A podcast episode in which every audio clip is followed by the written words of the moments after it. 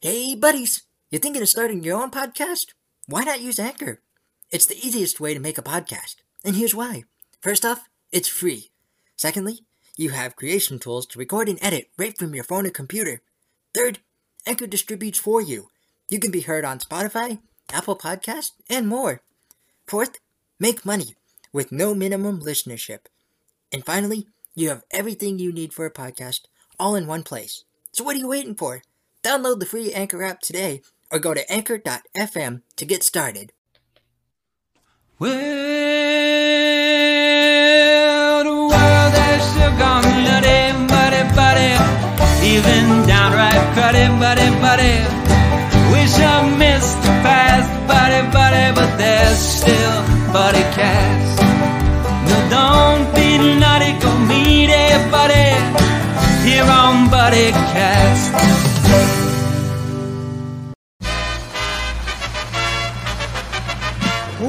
Ladies and gentlemen, please welcome the founder and host of BuddyCast, Nick Sorensen.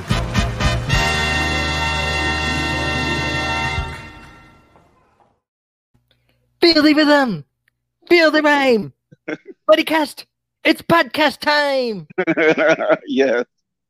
Great theme song. Oh my god. I love it. Thank you. Thank you. I actually had it made here locally because, you Mm-hmm. know, all the local artists and stuff are, you know, kind of taking a hit during the pandemic. So, uh, and I wanted it local. I want this to be like, as you know, I want this to be my hometown podcast. So I reached out to a guy. He played the first two notes, and I'm like, that's exactly what I'm looking for. Thank you. It's So, very catchy. thank you. Thank you. And it gives people that warm, buddy like feeling in the beginning, you know? Exactly. Yes. So, welcome to all my buddies. You know me, I'm your host, Nick Sorensen, and joining me today is a very, very special buddy. If you've seen the movie Cool Runnings, you know him as Sanka. You dead, man? My buddy, Dougie Doug. Hey Nick, how are you, my friend? I'm doing great. How are you doing, buddy? Uh, I'm doing great. Awesome. Glad to have you on this show. So, you know, I grew up watching watching Cool Runnings, and it was it always makes me laugh even to this day. So, and I will say, Sanka was my favorite character out of it all. So. Mhm. I'm sure he was yours as well. Uh, yes, absolutely. oh, so I got to start by asking, how did you how did you find the role of Sanka? How did you find the role on Cool Runnings? How, how did it come to my attention? No. Mhm. Um, yes, I was uh I had a television show on ABC called Where I Live, and it was shot on the Disney lot. And uh someone brought it to my attention that Disney was going to do a movie about the Olympic uh Jamaican bobsled team. And so I was sent a couple of scripts. Um and uh but they were all dram- dramatic stories. There was no comedy in them.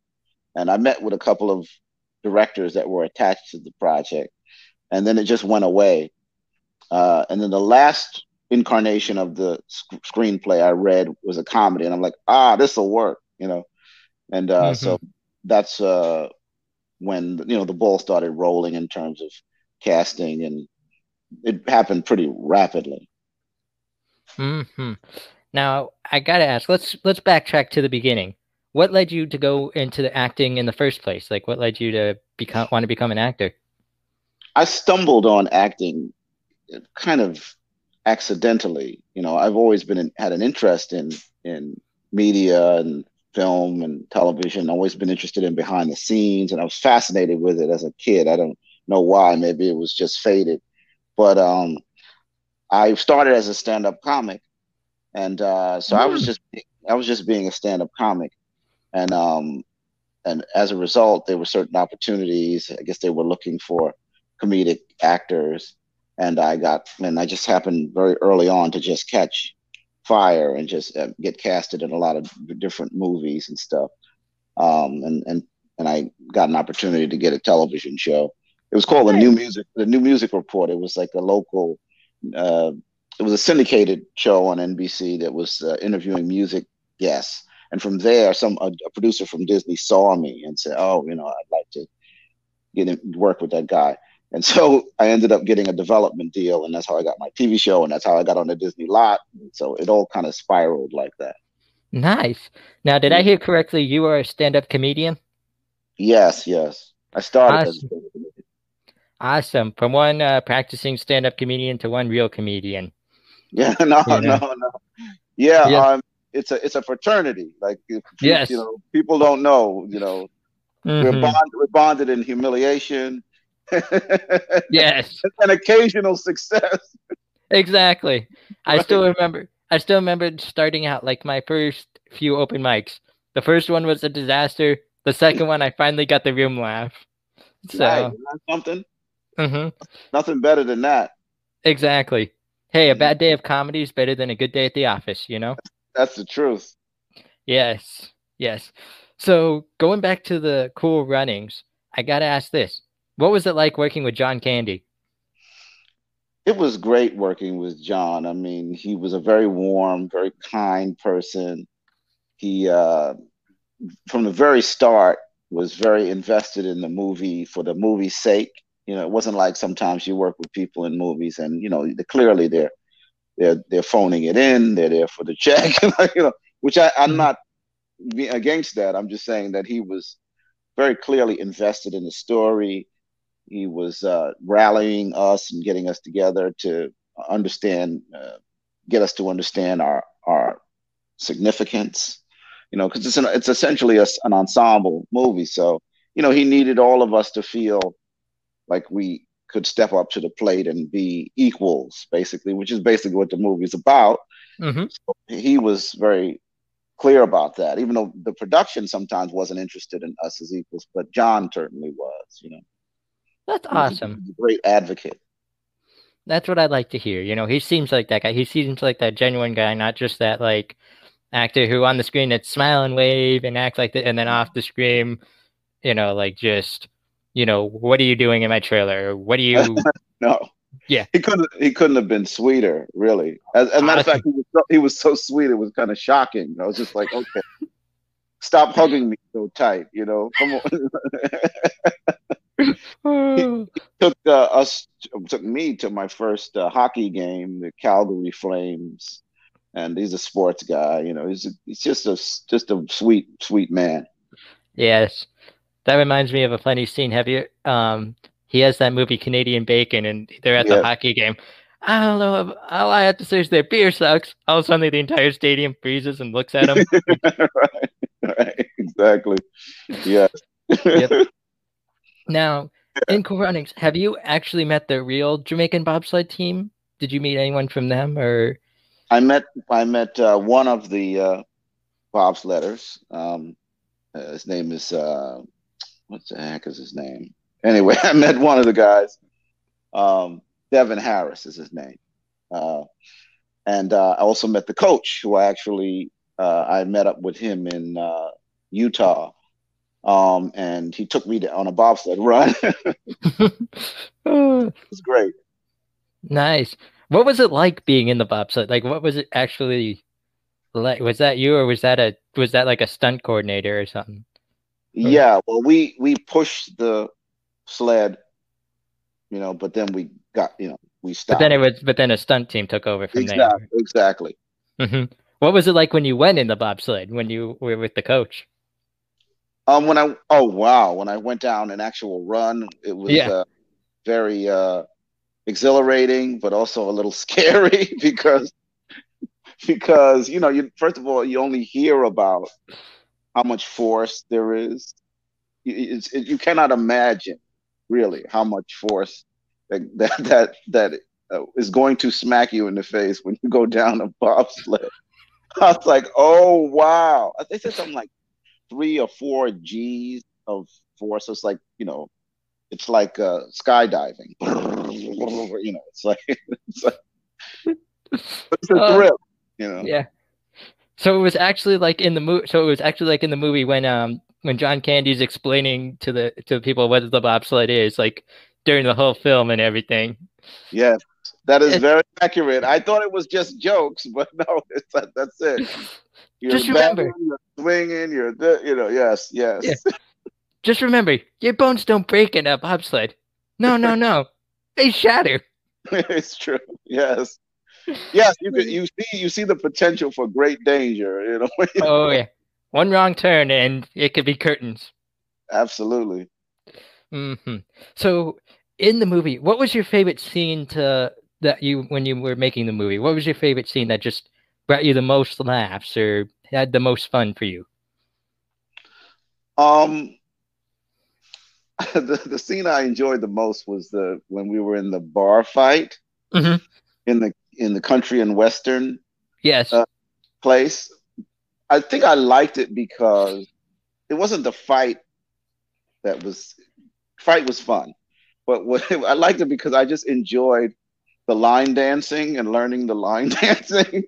And the people that were there, you know, they were really invested in line dancing. You know, this is their, you know, part of their culture and what they do. And so it was just nice to see their that their enthusiasm and they were I don't even know if they knew like what this movie was, but they were just this, is an opportunity for us to do great line dancing. So I just went with it, you know, like okay, cool. Put Urban Cowboy with Jamaicans in it. Like let's do it. Yeah. I know I know a lot of them were like, this is the weirdest concept for a movie ever, you know, and I was just like, Yeah. nah, whatever, you know, let's just do it. You know, exactly. it That just re- that just reminded me of the scene of the part in that scene. I see pride. I see power. yes, And he walks on. He's like, "Wait, where are you going?" exactly. Oh, so in the movie, how what lessons did you learn from Sanka, or how can you relate to your character? Would you say?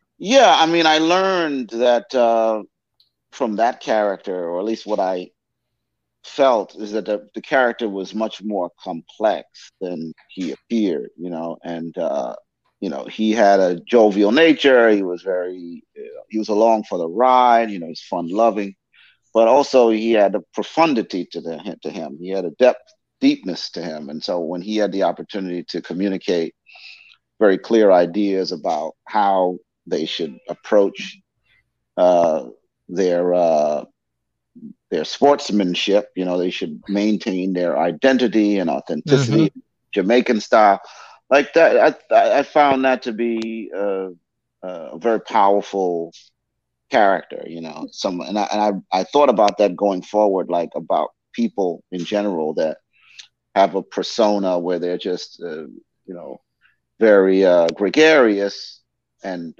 upbeat, but then th- people tend to believe that they don't have depth and stuff like that. So I like that character because he had the opportunity to reveal that there was more going on under the dreadlocks. Yep. That that was a powerful scene. I will say that. The scene of, look, I can be I'm only me. And the best I can be is Jamaican.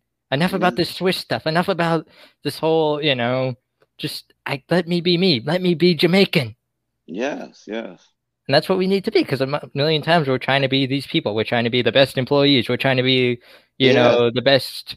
You know, of the, like we're trying to impress someone. We're trying to just we just need to be ourselves. That's it. When that's enough, you know. Exactly.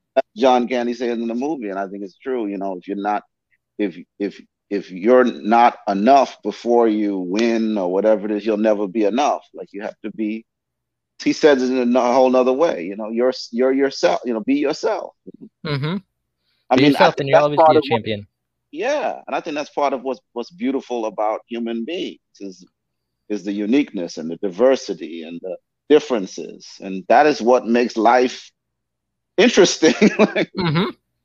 you know, Like I always say as a little person, yes, I know I stand out of a crowd wherever I go. But I can Yeah. either like like if you've ever seen The Lion King, like my good friend Rafiki says, you can either run from it or learn from it. exactly. It's very true. It's Mhm. very. And I can't run I think, from I it. think the so- pe- I think yeah, I think the people that embrace themselves are to me among the most beautiful people on earth. Mhm. And they and people have a tendency to embrace them because they embrace themselves. Exactly. Yeah, exactly. Why run from it? Why run? Why spend your whole life running and just hiding when you can Yeah. just be you? It's so much easier. so much easier. Mm-hmm. Mm-hmm. Now, you also have been on not one, but two episodes of Sesame Street. Yes. What was that experience like? Um, it was a it was a very surreal experience because I obviously you you spent I spent my formative years watching Sesame Street, and then so to be on Sesame Street, it was one of those really special, so busy kind of moments where you're like, wow, you know. Um, and then I had the, you know, and I I taught I was very important in in terms of the arc of Sesame Street because I taught I went I took Elmo on his first uh, haircut, got his first haircut, and I taught Elmo to read. So those are very, you know, those are very, you know, Elmo being a preschool character, you know, Mm-hmm. they were it was fortunate to use me like that so that I could be able to, you know, be there during pivotal moments of of his development, and of course vis-a-vis the audience, you know, they're what they're trying to achieve. Uh, so I felt really honored, like wow, and I, I thought it was, I really thought it was sort of like, can you get somebody else to do this? like, because why would you want to waste this very important moment on me? And you know, but Mhm. you know, I did it, and it was it was wonderful, man. And they obviously, you know, that show is very informed. You know, they're very Yes. informed about childhood development and the needs of children, etc. So they're not faking it. They're No, not no, no, no. faking- And you and me were talking off air earlier. One of my goals is to hopefully get Sesame Street to introduce a character of dwarfism because, like you said, it helps with the development. It helps with the fact that kids can learn. Like I know, I forgot to tell you this story. I my grandmother worked with someone who came to America. I can't remember where he came from, but he was very he picked up English very quickly. And my Mhm. grandmother asked, "How did you do it? Like, how did you, you know, you just came here X amount of, you, you know, X amount of years ago. How'd you pick up English so fast?" And he said, "I learned from Sesame Street because I was able to keep up with the pace. I was able to, you know, it wasn't one of those shows that's talking like a million miles an hour with the kids trying to understand. Exactly. It's like the letter of the day is B. Here's the sound that B makes, or so, Right. and so That's right. That's right. It's uh, it's uh, paced for learning, you know, and it has and it, and it, and it engages in what they refer to in education as repetition and resonance. So it's not only do you, do they do it slowly, but then they repeat it so that you can really get it and move on to the next letter, like that. You know, you know. It's so Mhm. it's very cool. yes, and you're right. And I they repeat things like like they'll idea. always do the callback. Yep. And I like Mhm. your idea. I think it's a you know another slice of humanity uh, that is underrepresented. Um, I always say not that dwarfism is, is is a disability, but I always say that um, people in that category um, that is the largest minority group. You know, is people that uh, that are uh, differently abled, so to speak. Um, not that dwarfism is abled. I mean, obviously, you're able to do anything anybody else can do, but uh, people have a Just in a different way. yeah, in a different way. That's it. So hmm that that there needs to be much more as we engage in a discussion about uh, all the kinds of people in the neighborhood. You know, I, I I'm very eager to get into that, and I have tried to over the years try to engage people on that topic, um, particularly in in um, uh, uh, nar- narrative fiction. You know, like television shows, and I just always wonder why not? Like, why aren't we? I, why isn't there more of this kind of representation? It just, you know, it Mhm. seems silly. Yeah. And that was actually my yep that was actually my senior thesis was dwarfism in the media explaining Wow. how like yeah explaining how the, the media can be used for good and bad reasons when it comes to dwarfism you know there's the You good reasons like if we got i do do you want me to send it to you share it to me? Yeah, I would love to read it. yeah Absolutely. Yeah. So, so my theory is, you know, the you know, dwarfism can be used in the media good and bad ways. Good, like Sesame Street. If Sesame Street decides to put on a character with dwarfism, then that's getting kids to learn. That's getting Mhm. kids to understand. But it can Mhm. also be used in the negative way. Like how many comedic movies, you know, and I say that with the apostrophes comedic, you see a little person getting tossed across a room or you know uh, kicked used as a prop basically That's true. but how many people how many people are getting their source of education from that you know Exactly. not a And lot also, of- not- also an implicit endorsement of of uh, antisocial behavior towards a group, Mhm. targeting the group. You know, Mhm. not good. Exactly. Like, 'cause how many people are getting their source of information from that one thing? You know, you may think it's silly that like someone thinks that, you know, another human being just because they're a foot smaller than you means that they can be treated differently or something like that. It's like treated like, you know, as a joke or something. But, you know, um, one point that I made in my thesis is, you know, for a mature adult, you may think it's you know, they may have the thinking capabilities of okay, this is just a comedy movie. This is just nothing. Right. You know, this is Right. not this isn't how we treat people. But let's throw in a factor here. Let's throw in the factor of alcohol.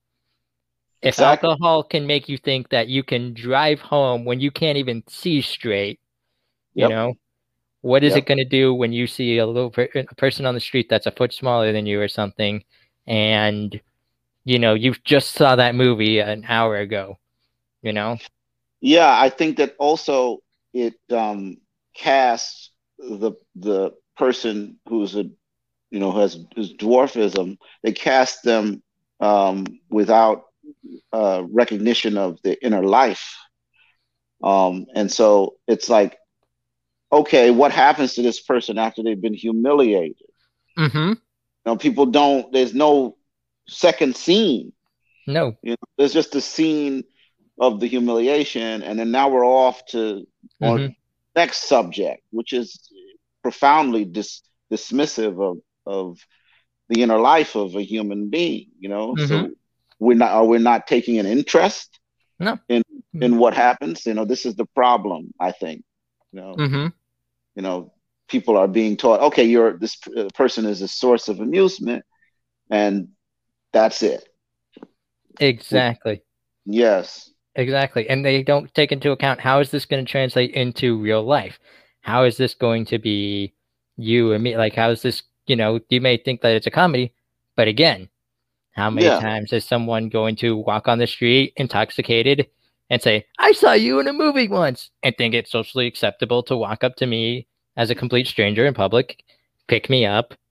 And and sometimes those things can be detrimental too. Like my girlfriend has achondroplasia, which is the most common form of dwarfism. And so she's, you know, she's smaller than me. And if someone picks her up, she had back surgery in 2018. Mm-hmm. She still deals with the effects today. She still deals with, she still, like, she can't sit for long periods of time. She can't, you know, stand. She has to lay down at some point in the day.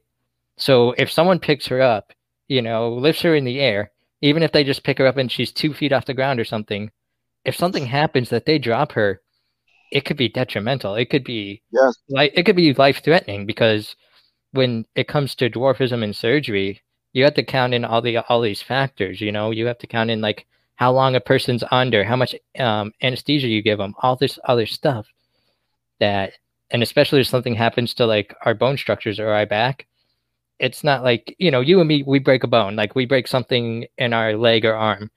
For you, it's something as simple as go in, move this bone here, wrap it up, put you in a cast. You're better in six to nine weeks. Just don't do anything crazy, you know. For Mhm. me, it could be like putting a jigsaw puzzle together one piece at a time, where if one piece is out of line, restart, have to restart everything, you know? Mm. Like when you're kind of like when you're entering your password and you think you just entered the wrong letter, but you don't know which one it is, so now you have to delete the entire password. Kind of like Yes. that, except more serious, you know? Thanks for explaining that to me. That's a very eloquent way of describing I'm you know, what's at stake. I'm always happy to pass along education when I can. Mhm. So never be afraid to reach out and ask. Cool. Now, buddy, I've got three questions for you that I ask all my buddies that come on this show. okay. The first one is in your own words, what does it mean to be someone's buddy?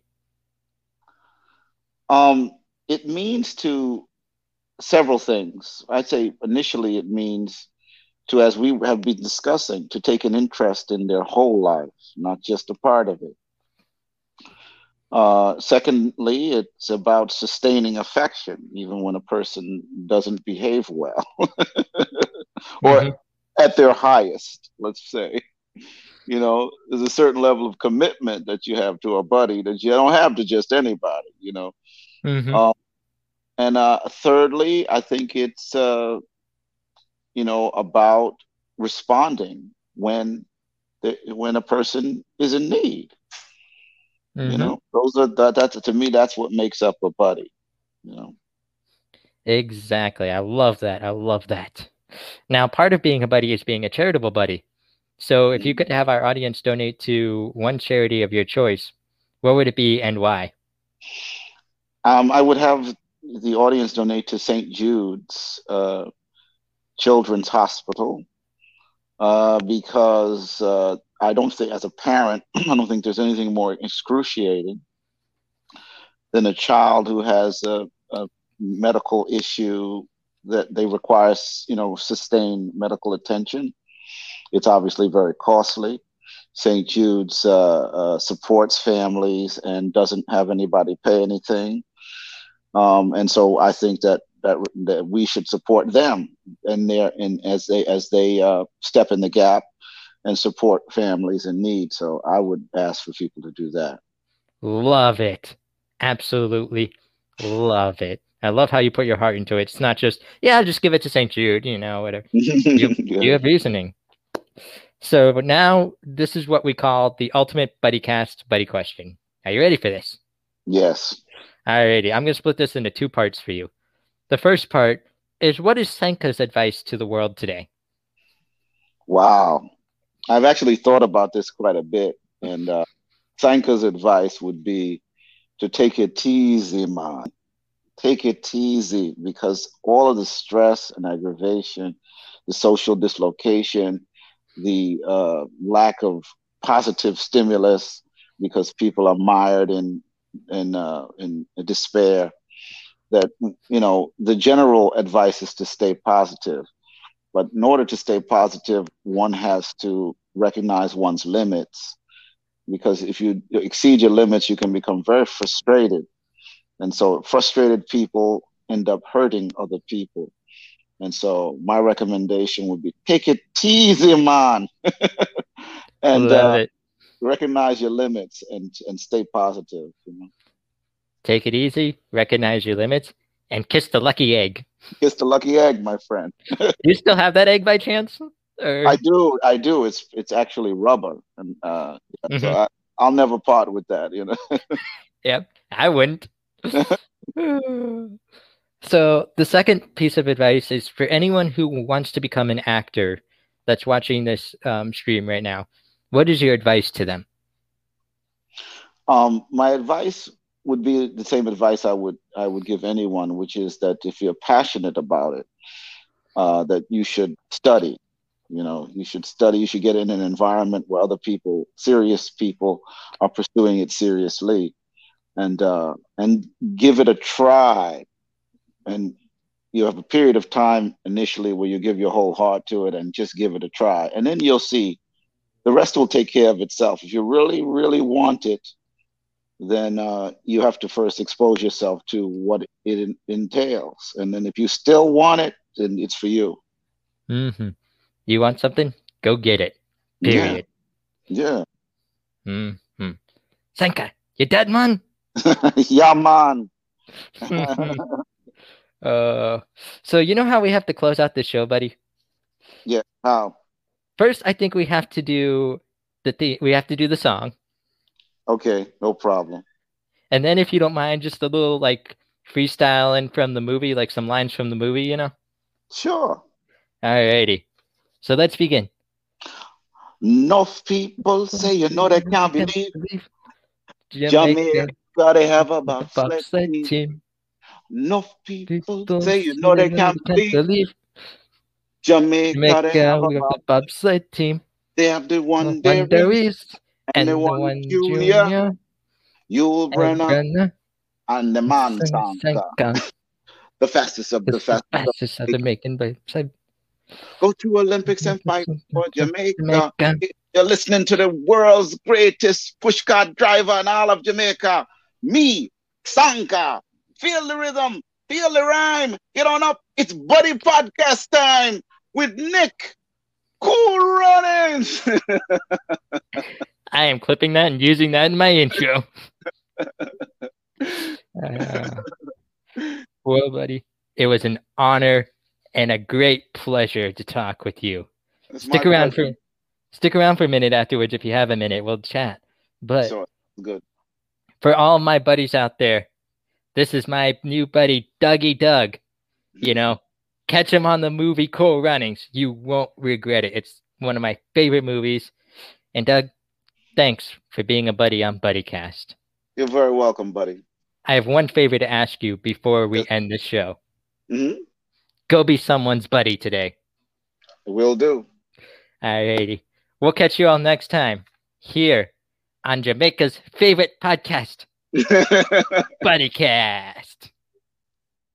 Well, the days are going fast, buddy, buddy, we've got to make them laugh. Buddy, buddy, before they've all gone past. Buddy, buddy, tune in to Buddy Cast. No, don't feel none, it make it, buddy, here on Buddy Cast.